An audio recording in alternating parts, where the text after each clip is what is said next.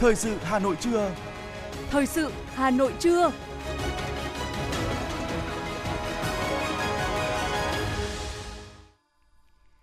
Kính chào quý vị và các bạn. Bây giờ là chương trình thời sự của Đài Phát thanh Truyền hình Hà Nội, phát trực tiếp trên sóng phát thanh tần số FM 90 MHz. Chương trình trưa nay thứ tư ngày 10 tháng 8 năm 2022 có những nội dung chính sau đây.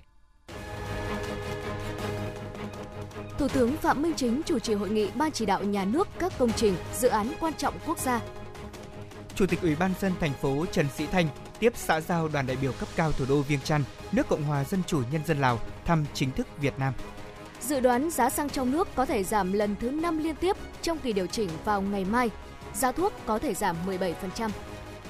Hà Nội cháy lớn tại 109 trường trình. Bão số 2 đang tiến vào đất liền do ảnh hưởng của hoàn lưu bão số 2. Từ chiều tối và đêm nay đến ngày 12 tháng 8, thành phố Hà Nội có mưa to đến rất to và rông. Phần tin thế giới có những sự kiện nổi bật. Campuchia ấn định phiên tòa cuối cùng xét xử Pol Pot. Cuba đã khống chế được vụ cháy ở kho chứa dầu. Sau đây là nội dung chi tiết sẽ có trong chương trình.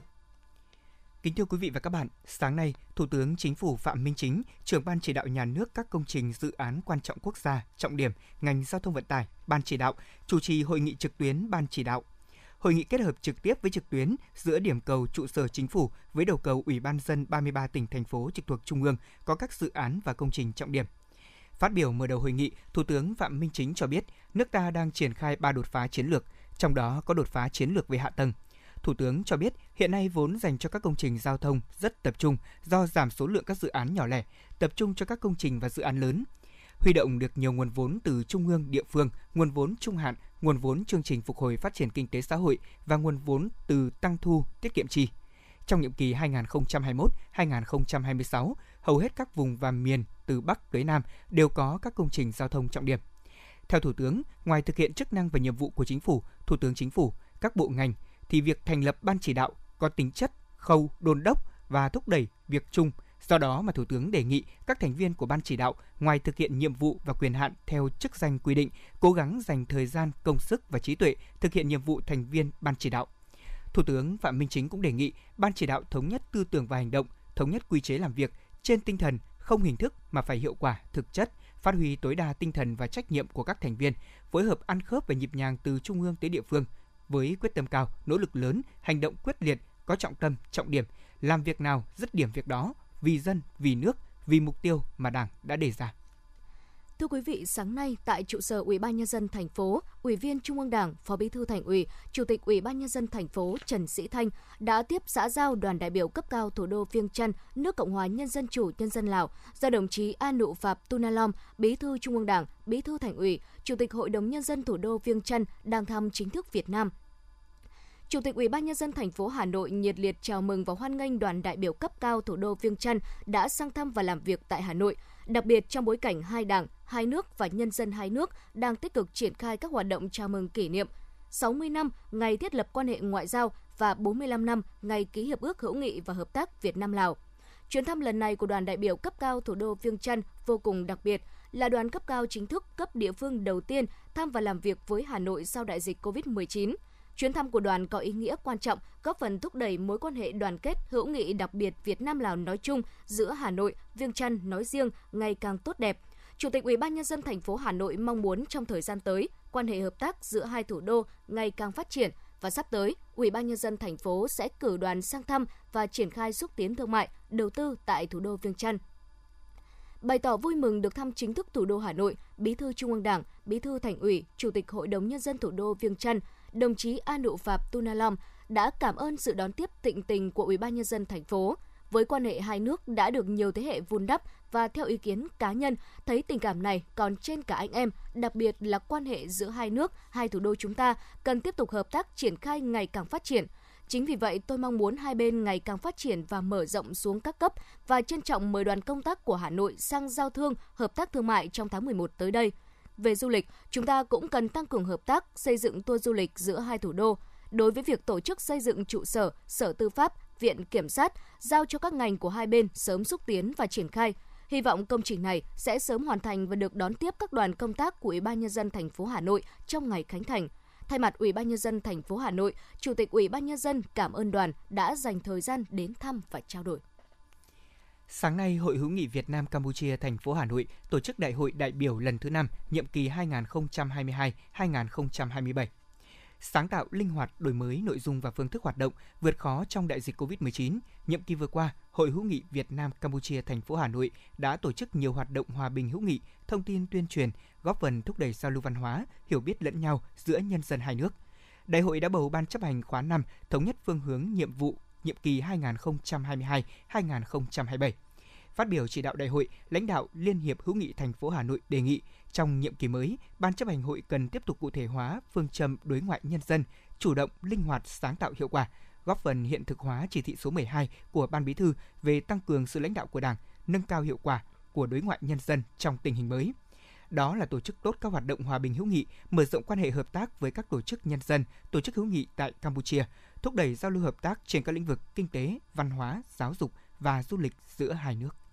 Sáng nay, Quận ủy Thanh Xuân tổ chức tổng kết cuộc thi viết chính luận lần thứ hai năm 2022 về bảo vệ nền tảng tư tưởng của Đảng, đấu tranh phản bác các quan điểm sai trái thù địch trong tình hình mới, chú trọng thông tin tuyên truyền sâu rộng đến cán bộ đảng viên, đoàn viên hội viên và nhân dân về ý nghĩa tầm quan trọng của cuộc thi viết chính luận bảo vệ nền tảng tư tưởng của Đảng. Quận Thanh Xuân đã nhận được gần 300 bài dự thi, Đặc biệt, Thanh Xuân là đơn vị đầu tiên của thành phố mời chuyên gia hướng dẫn viết bài tham gia cuộc thi và tổ chức chấm thi trao thưởng cấp quận. 74 bài thi chất lượng, đầu tư về nội dung và hình thức, lập luận sắc, bố cục chặt chẽ đã được lựa chọn gửi tham gia cuộc thi cấp thành phố và cấp trung ương. Biểu dương 7 tập thể, 30 cá nhân được khen thưởng, lãnh đạo quận ủy Thanh Xuân khẳng định cuộc thi viết chính luận đã tạo được sức lan tỏa trong đời sống xã hội, là kênh thông tin hữu hiệu, tuyên truyền nâng cao nhận thức trách nhiệm của cán bộ, đảng viên và nhân dân đối với nhiệm vụ bảo vệ nền tảng tư tưởng của Đảng, đấu tranh phản bác các quan điểm sai trái thù địch, góp phần xây dựng Đảng trong tình hình mới.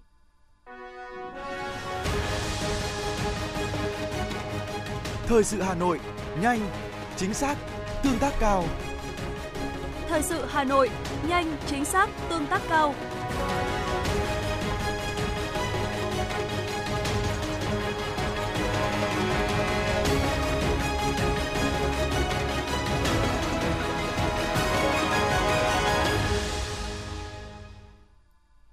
Những thông tin kinh tế sẽ tiếp nối chương trình ngày hôm nay. Thưa quý vị và các bạn, đến thời điểm này thì toàn bộ 63 tỉnh thành phố đã đánh giá phân hạng và công nhận 8.340 sản phẩm ô cốp, chương trình mỗi xã một sản phẩm với 4.273 chủ thể tham gia. Theo Bộ Nông nghiệp Phát triển Nông thôn thì trong thời gian tới, chương trình ô cốp được xác định là chương trình trọng tâm phát triển kinh tế nông thôn, cần được ưu tiên trong chính sách phát triển kinh tế nông thôn gắn với xây dựng nông thôn mới bền vững. Do đó mà các địa phương cần tập trung đầu tư phát triển 6 nhóm sản phẩm đã được xác định. Trong đó thì lưu ý những sản phẩm có lợi thế đặc trưng của địa phương gắn với yếu tố văn hóa con người ở mỗi một khu vực vùng miền và dân tộc để phát triển kinh tế du lịch, từng bước định hướng và nâng cao chất lượng, tăng cường đổi mới sáng tạo khoa học công nghệ đối với sản phẩm ô cốp đạt cấp độ quốc gia. Cùng với đó, tăng cường đổi mới sáng tạo khoa học và công nghệ trong triển khai, thẩm định, đánh giá và công nhận sản phẩm ô cốp. Hiệp hội Thị trường trái phiếu Việt Nam cho biết trong tháng 7 có 28 đợt phát hành trái phiếu doanh nghiệp riêng lẻ được công bố với tổng giá trị là 18.661 tỷ đồng. Trong đó, ngân hàng là nhóm ngành có khối lượng phát hành lớn nhất, chiếm 81% tổng giá trị phát hành. Nhóm các doanh nghiệp tài chính đứng thứ hai, chiếm 11,9% tổng giá trị phát hành. Đáng chú ý, trong tháng 7 chỉ có duy nhất doanh nghiệp bất động sản phát hành trái phiếu riêng lẻ là công ty cổ phần đầu tư kinh doanh bất động sản Hà An. Thưa quý vị thính giả, ngày mai 11 tháng 8, Liên Bộ Tài chính Công Thương sẽ điều chỉnh giá xăng dầu theo chu kỳ và giá xăng dầu sẽ bước vào kỳ điều chỉnh mới. Theo nhận định của một số lãnh đạo doanh nghiệp đầu mối xăng dầu thì tại kỳ điều hành này, nếu không sử dụng quỹ bình ổn, xăng có thể giảm từ 1.200 đến 1.600 đồng một lít, còn giá dầu sẽ hạ từ 1.800 đến 2.200 đồng một lít. Các chuyên gia phân tích cho rằng việc giá xăng dầu nhập giảm mạnh sẽ là cơ sở để giá xăng ở trong nước tiếp tục được hạ giá. Ở nhiều doanh nghiệp dự báo là giá xăng sẽ giảm trong kỳ điều chỉnh ngày mai, tuy nhiên chưa thể về mức là 21.000 đồng. Trung tâm mua sắm tập trung thuốc quốc gia cho biết, Bộ Y tế đã ký thỏa thuận khung sau khi công bố 3 gói thầu thuốc tập trung. Tiếp theo, các địa phương cơ sở y tế ký hợp đồng mua sắm trực tiếp với những nhà thầu trong 3 gói này, thời hạn từ nay đến năm 2024. Thuốc sẽ được nhà thầu cung cấp cho các đơn vị tùy theo thỏa thuận để kịp cung ứng cho nhu cầu khám chữa bệnh. Theo kết quả đấu thầu tập trung thuốc quốc gia vừa được công bố, giá thuốc trúng thầu hầu hết đều giảm so với giá trúng thầu tại các cơ sở y tế trong năm trước, với tỷ lệ giảm giá trung bình là 17,25%. Các thuốc trong 3 gói thầu lần này chủ yếu là thuốc kháng sinh, thuốc tiêu hóa, thuốc tim mạch, thuốc điều trị ung thư, thuốc điều trị tiểu đường và 9 thuốc thuộc các nhóm điều trị khác. Nhiều doanh nghiệp trong nước thông báo giảm giá thép lần thứ 13 liên tiếp trong vòng 3 tháng qua với mức giảm lên đến 1,31 triệu đồng một tấn. Thép Hòa Phát, Việt Ý, Việt Đức, Pomina đồng loạt giảm giá trên toàn quốc đối với sản phẩm thép cuộn xây dựng và thép cây ở mức trung bình là 200.000 đồng đến 310.000 đồng một tấn, chưa bao gồm VAT. Với đợt giảm giá mới nhất này thì giá thép đã chứng kiến 13 lần giảm giá liên tiếp tính từ ngày 11 tháng 5. Tổng mức giảm lên đến 4 đến 5 triệu đồng một tấn tùy từng thương hiệu và loại thép. Hiện nay giá thép ở trong nước đã về mức thấp hơn thời kỳ đầu năm nay.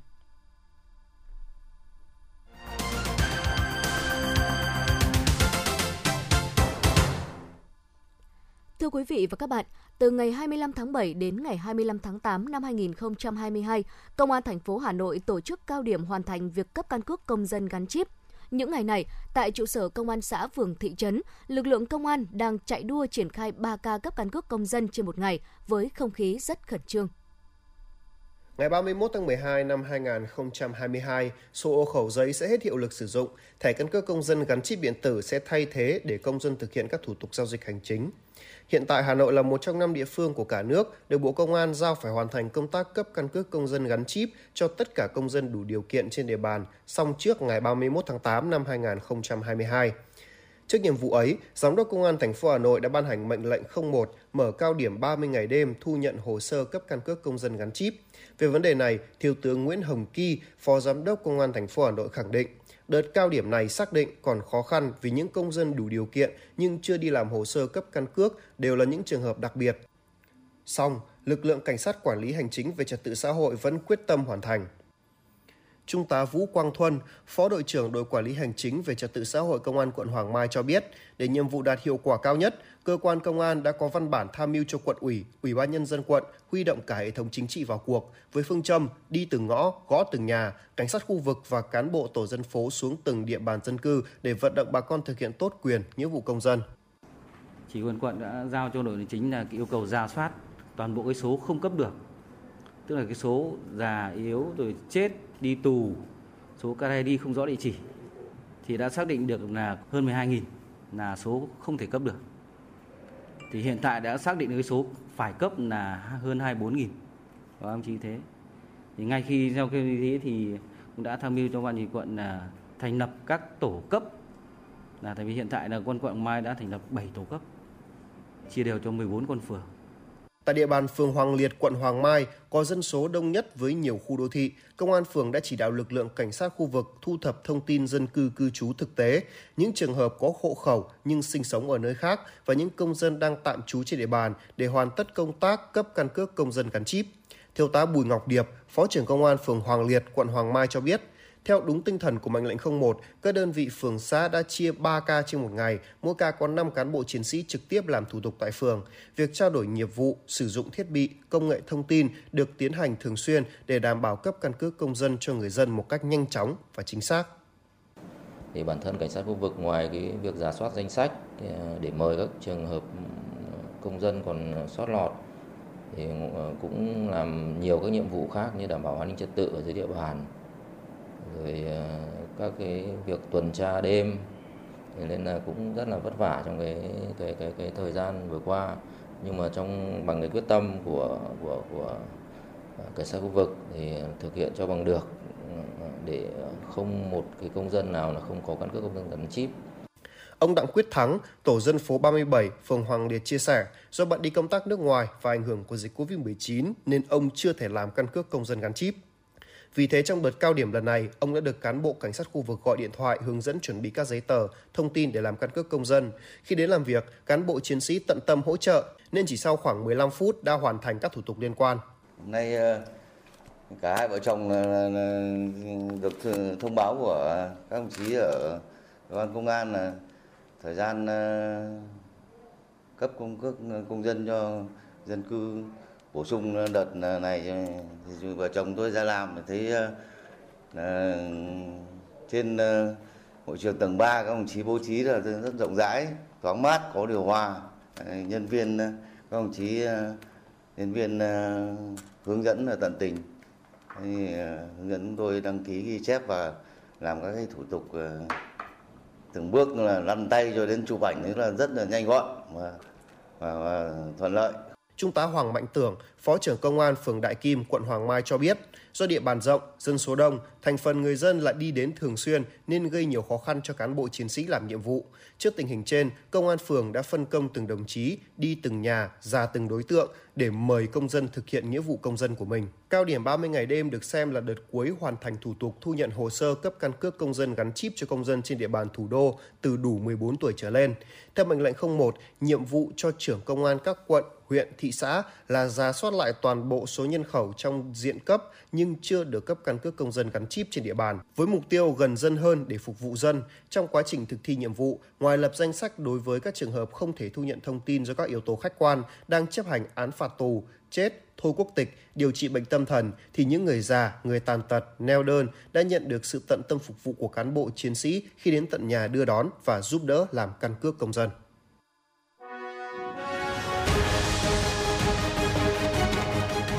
FM 90 cập nhật trên mọi cung đường. FM 90 cập nhật trên mọi cung đường.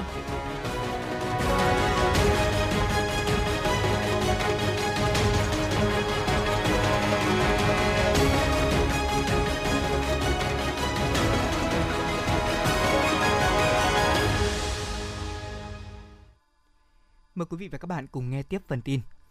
Thứ trưởng Bộ Giao thông Vận tải Lê Đình Thọ vừa ký văn bản khẩn gửi Tổng cục Đường bộ Việt Nam, các cục Hàng hải Việt Nam, Đường thủy nội địa Việt Nam, Đường sắt Việt Nam, các sở giao thông vận tải các tỉnh thành phố và Hiệp hội Vận tải ô tô Việt Nam liên quan đến bảo đảm an toàn khi vận chuyển hàng hóa bằng ô tô trên đường bộ. Theo đó, thì Bộ Giao thông Vận tải cho hay trong thời gian vừa qua đã xảy ra một số vụ việc có liên quan đến xe ô tô chở thép cuộn khi tham gia giao thông để rơi cuộn thép này xuống đường, gây nguy hiểm cho người và phương tiện khác ở trên đường, làm hư hỏng kết cấu hạ tầng giao thông và gây ùn tắc giao thông.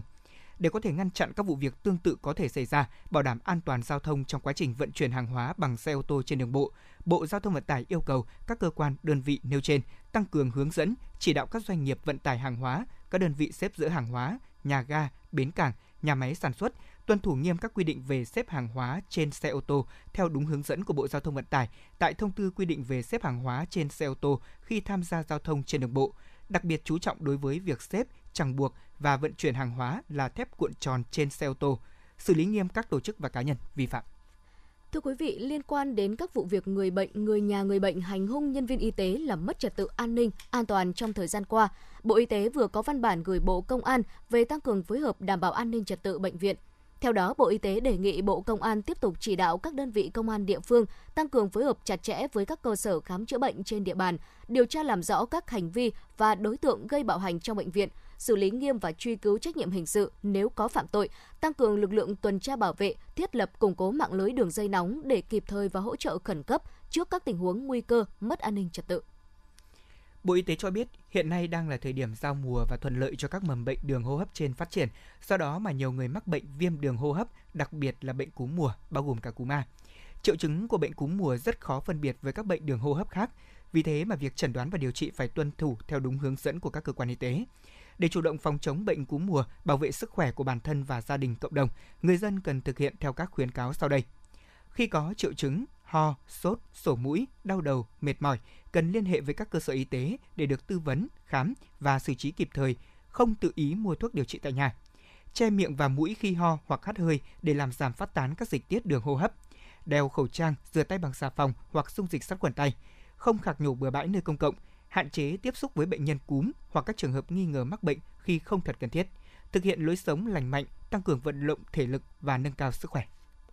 Thưa quý vị, liên tiếp trong 2 tuần qua, mỗi ngày cả nước ghi nhận trên 1.000 ca mắc COVID-19 mới. Trong đó, số ca nặng phải nhập viện thở oxy cũng tăng. Tại Bệnh viện Đa khoa Đống Đa đang ghi nhận cả bệnh nhi và trường hợp trẻ tuổi mà hầu hết đều là tái nhiễm và chưa tiêm mũi 4. Trong những ngày gần đây, Bệnh viện Đa khoa Đống Đa thường xuyên tiếp nhận bệnh nhân mắc COVID-19 nhập viện. Cao điểm có những ngày lên tới hơn 20 trường hợp, hầu hết được chuyển từ tuyến huyện hoặc các bệnh viện chuyên khoa. Hiện tại, các trạm y tế của thành phố cũng ghi nhận số ca mắc COVID-19 tăng đột biến, được thông báo trực tiếp tại trạm. Đa phần trong số này đều được điều trị tại nhà và tư vấn, nhận thuốc online với trạm. Những bệnh nhân có bệnh lý nền và nguy cơ cao đều được tư vấn chuyển viện. Hiện Việt Nam đã ghi nhận thêm các biến thể vụ. Tại các tỉnh phía Nam, các biến thể này bắt đầu chiếm ưu thế. trong khi số ca mắc cũng như số ca chuyển nặng có xu hướng tiếp tục tăng. Điều này làm tăng mối lo ngại quá tải của hệ thống y tế, nhất là trước nguy cơ dịch chồng dịch do một số bệnh dịch lưu hành khác như cúm, sốt xuất huyết đang trong mùa cao điểm.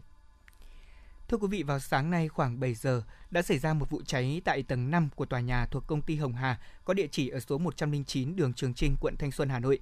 Nhiều người phát hiện khói bốc lên từ văn phòng tầng 5 của tòa nhà này trong khuôn viên công ty Hồng Hà và ít phút sau đó thì lửa nhanh chóng bùng lên dữ dội, cột khói đen cao đến hàng chục mét.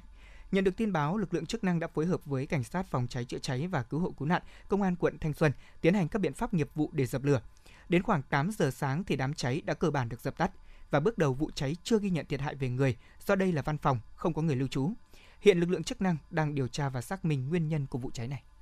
Theo Trung tâm Báo tin Động đất và Cảnh báo Sóng thần thuộc Viện Vật lý Địa cầu, Viện Hàn lâm Khoa học và Công nghệ Việt Nam, trận động đất có độ lớn là 3,6 độ sâu chấn tiêu khoảng 12 km đã xảy ra vào lúc 3 giờ 29 phút 17 giây ngày 10 tháng 8 tại tọa độ 22.241 vĩ Bắc, 102.262 độ Kinh Đông thuộc huyện Mường Nhé, tỉnh Điện Biên và không gây rủi ro thiên tai. Viện trưởng Viện Vật lý Địa cầu, Viện Hàn lâm Khoa học và Công nghệ Việt Nam Nguyễn Xuân Anh cho biết, Trung tâm báo tin động đất và cảnh báo sóng thần đang theo dõi chặt chẽ các diễn biến động đất tại khu vực này để thông báo kịp thời trên các phương tiện thông tin đại chúng và chính quyền địa phương. Ban chỉ đạo quốc gia về phòng chống thiên tai đã có công điện gửi Ban chỉ huy phòng chống thiên tai và tìm kiếm cứu nạn các tỉnh thành phố ven biển từ Quảng Ninh đến Khánh Hòa và các tỉnh miền núi phía Bắc đến Nghệ An về việc chủ động ứng phó với bão, mưa lớn, lũ quét, sạt lở đất. Công điện của Ban chỉ đạo quốc gia về phòng chống thiên tai nêu rõ, các địa phương tùy theo diễn biến thực tế của cơn bão số 2 để chủ động tổ chức cấm biển. Đối với các tỉnh miền núi phía Bắc đến Nghệ An, triển khai lực lượng xung kích kiểm tra và ra soát các khu dân cư ven sông, suối, đê điều, hồ đập, khu vực trũng thấp có nguy cơ cao xảy ra ngập lụt và lũ quét sạt lở đất để chủ động tổ chức di rời và sơ tán người dân khi có tình huống xấu xảy ra. Công điện cũng đề nghị Bộ Ngoại giao có công hàm gửi các quốc gia trong khu vực đề nghị tạo điều kiện cho ngư dân và tàu cá vào tránh trú, hỗ trợ, cứu nạn, cứu hộ khi có yêu cầu. Bộ Quốc phòng chỉ đạo sẵn sàng triển khai lực lượng và phương tiện hỗ trợ công tác ứng phó và tìm kiếm cứu nạn khi có yêu cầu. Bộ Công Thương chỉ đạo công tác bảo đảm an toàn hồ đập thủy điện, kiểm tra công tác bảo đảm an toàn đối với hoạt động thăm dò, khai thác khoáng sản và hệ thống lưới điện. Thưa quý vị và các bạn, theo Trung tâm Dự báo Khí tượng Thủy văn Quốc gia, áp thấp nhiệt đới đã mạnh lên thành bão. Cơn bão số 2 năm 2022 và có tên quốc tế là Mulan có khả năng sẽ gây mưa cho đất liền khu vực Đông Bắc. Phóng viên thời sự đã có cuộc trao đổi nhanh với ông Nguyễn Văn Hường, Trung tâm Dự báo Khí tượng Thủy văn Trung tâm Quốc gia để có thêm thông tin, mời quý vị và các bạn cùng nghe. À, thưa ông, xin ông cho biết là những cái diễn biến mới nhất của cơn áp thấp nhiệt đới trên Biển Đông đến thời điểm hiện tại ạ? Chúng tôi nhận định cái áp thấp nhiệt đới nó vẫn đang mạnh ở khoảng cấp 6, cấp 7 và trong cái xu hướng trong 24 giờ tới thì áp thấp nhiệt đới này có khả năng mạnh lên thành bão. Và sau khi mạnh lên thành bão thì đúng lúc này ở cái trên cái, cái tầng khí quyển trên cao nó có một cái khối không khí biển nó lấn vào. Nó làm sẽ thay đổi cái hướng di chuyển của cơn áp thấp nhiệt đới và nó sẽ là bão đó. Có khả năng nó sẽ di chuyển hướng về phía khu vực vịnh Bắc Bộ và có khả năng ảnh hưởng trực tiếp đến vịnh Bắc Bộ cũng như các tỉnh đất liền khu vực à, Đông Bắc trong những ngày tới. À, với những cái diễn biến như vậy thì những hiện tượng thời tiết nguy hiểm nào có thể xảy ra thưa ông? Cái gió ở trên biển khu vực phía Bắc Biển Đông ấy, vùng biển huyện đảo Hoàng Sa sẽ có mạnh cấp 6, cấp 7, vùng gần cái tâm bão sẽ mạnh cấp 8 và sóng biển ở những khu vực của chúng tôi nhận định là nó sẽ cao từ 3 đến 5 mét. Còn đến từ ngày mai ngày kia trở đi thì với khu vực vịnh Bắc Bộ có gió mạnh, gió bão mạnh và nó sẽ gây ra cái sóng hoàn lưu của cái áp thấp nhiệt đới và hoàn lưu cơn bão này sẽ gây ra một cái đợt mưa lớn diện rộng ở cái Bắc Bộ từ ngày đêm chiều chiều mai trở đi tức là từ chiều ngày 10 đến khoảng ngày 12 với cái lượng mưa phổ biến ở Bắc Bộ khu vực Thanh Hóa và Nghệ An ấy phổ biến từ 100 đến 200 À, vâng, vậy thì à, từ nay đến à, hết tháng 8 thì chúng ta sẽ có khả năng là đón nhận à, những cái cơn bão như thế nào? À, tháng 8 này thì cái tác động của bão bão thấp nhiệt đới trên miền Đông là nó vẫn thường xuyên và liên tục có khả năng xuất hiện. Và theo đánh giá của chúng tôi thì trong cái giai đoạn này thì cái áp thấp nhiệt đới và bão nó ảnh hưởng đến nó có hai cái hai cái, cái, cái gọi là cái uh, hướng di chuyển một là đi lên Trung Quốc và hai là ảnh hưởng đến khu vực đất liền Việt Nam có trọng tâm là khu vực từ Quảng Ninh trở vào Thanh Hóa. Một lần nữa xin trân trọng cảm ơn ông.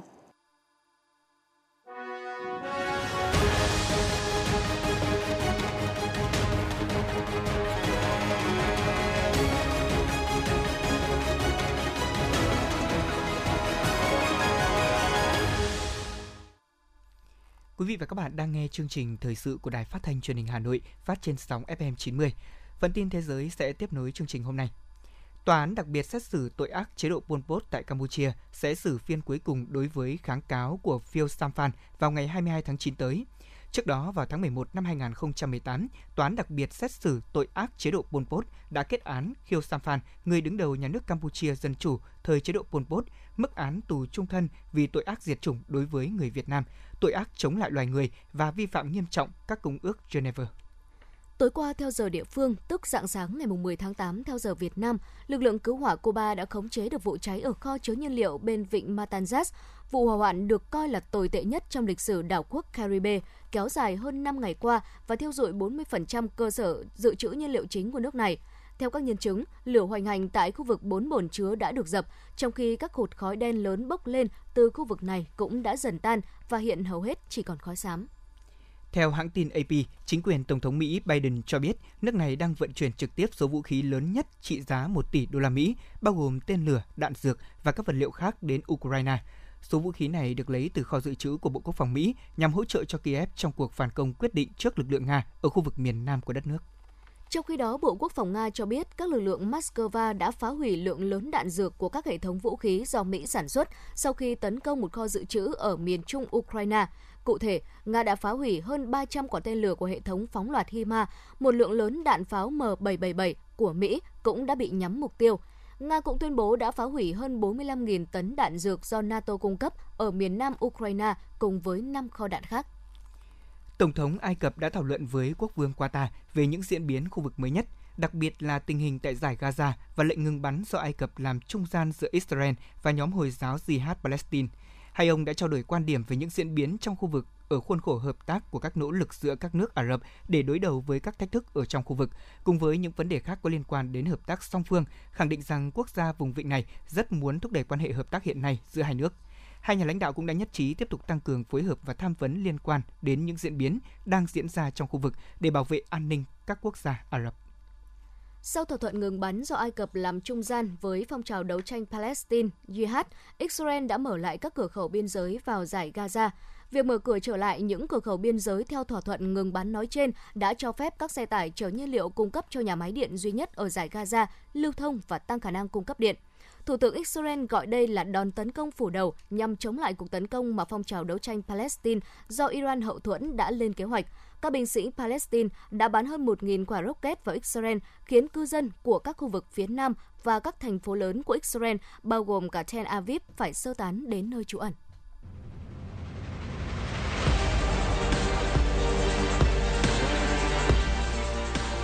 Bản tin thể thao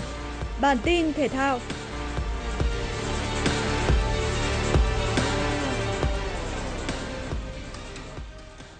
Tại lượt trận thứ hai giải bóng đá nữ Cúp Quốc gia 2022, ngay ở phút đầu tiên trong trận đấu với Phong Phú Hà Nam 2, Thái Nguyên TNT đã có bàn thắng mở tỷ số trận đấu do công của Lê Thị Thùy Trang. Tuy nhiên bất ngờ đã xảy ra khi Trần Ánh Ngọc có bàn gỡ cho Phong Phú Hà Nam 2 ở phút thứ 14. Phút thứ 36, cầu thủ Thái Nguyên TNT bị phạm lỗi trong vòng cấm. Trên chấm 11 m, Lê Hoài Lương đã dễ dàng nâng tỷ số lên 2-1 cho đội bóng xứ trẻ. Ngọc Minh Chuyên ghi bàn thắng nâng tỷ số lên 3-1 ở phút 53. Ở các phút 68 và 90 cộng 2, Thùy Trang có thêm hai bàn thắng cùng pha lập công của Trần Thị Nhung, giúp Thái Nguyên TNT có được chiến thắng 6-1 trước Phong Phú Hà Nam 2. Ở trận đấu còn lại giữa Thành phố Hồ Chí Minh 1 gặp Hà Nội 2, dù Bích Thùy chọc thủng lưới ở phút thứ 7, nhưng Hà Nội 2 nhanh chóng quân bình tỷ số 1 đều, sau đó 9 phút nhờ cú dứt điểm của Minh Nhật. Tuy nhiên đây là trận đấu mà Bích Thùy tỏa sáng rực rỡ. Tuyển thủ Việt Nam ghi thêm hai bàn để hoàn tất cú hat-trick ở các phút 25 và 65, xen giữa là pha lập công của Hồng Nhung, giúp Thành phố Hồ Chí Minh 1 có được chiến thắng 4-1 trước Hà Nội 2. U19 Việt Nam đã đương nhiên vào chung kết U19 quốc tế 2022 trước một lượt trận. Do đó ở trận đấu với U19 Thái Lan chỉ là trận cầu mang tính chất thủ tục. Dù vậy thầy trò bên Đinh Thế Nam vẫn thi đấu rất quyết tâm.